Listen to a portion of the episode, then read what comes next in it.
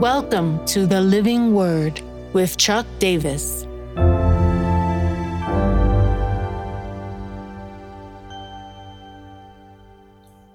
Psalm 122, Goodness. Psalm 122. I was glad when they said to me, Let us go to the house of the Lord. Our feet have been standing within your gates, O Jerusalem. Jerusalem built as a city that is bound firmly together to which the tribes go up, the tribes of the Lord, as was decreed from Israel. Their thrones for judgment were set, the thrones of the house of David. Pray for the peace of Jerusalem. May they be secure who love you. Peace be within your walls and security within your towers. For my brothers and companions' sake, I will say, Peace be within you. For the sake of the house of the Lord our God, I will seek your good. For the sake of the house of the Lord our God, I will seek your good. Now the pilgrim moves from personal well being to corporate well being to a reflection of God's glory. The word glory is not used, but the fact that the psalmist prays for the sake of the house of the Lord our God what is the sake of the house of the Lord our God? The house of the Lord our God only exists for his glory. Yeah, are there benefits of entering into that place in worship? Yeah, we get to experience the overflow of who God is. Uh, but the psalmist uh, is seeking good for Jerusalem with this backdrop in mind that it would be good for the people, but it's for the sake of the house of the Lord our God. Uh, it, it, it's for the testimony, it's for the reputation of God. Now, reminder God doesn't change at all.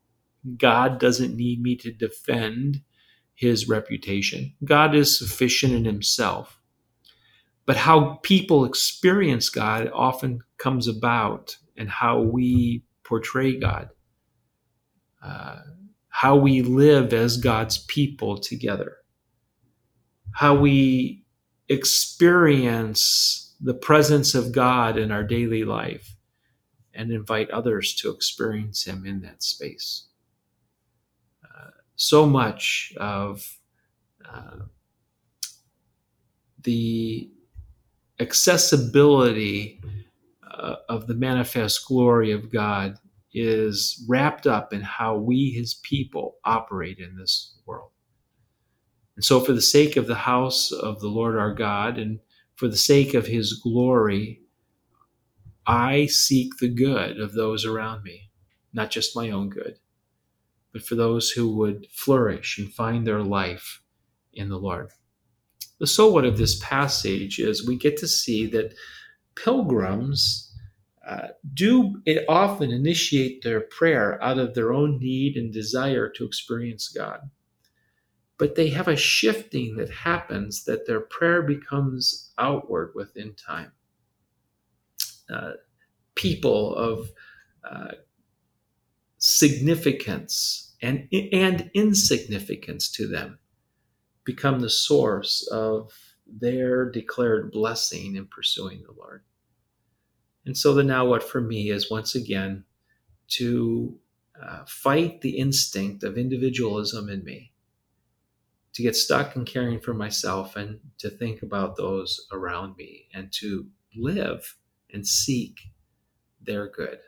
God, you keep us your children in all of our wanderings.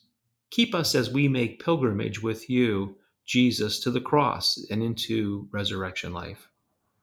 Be our companion on the way, our guide at the crossroads, our strength in weariness, our defense in dangers, our shelter on the path our shade in the heat, our light in the darkness, our comfort in discouragement, and the firmness of our intentions, that we may arrive safely and enriched by your presence and the presence of one another. In the mighty name of Jesus, amen.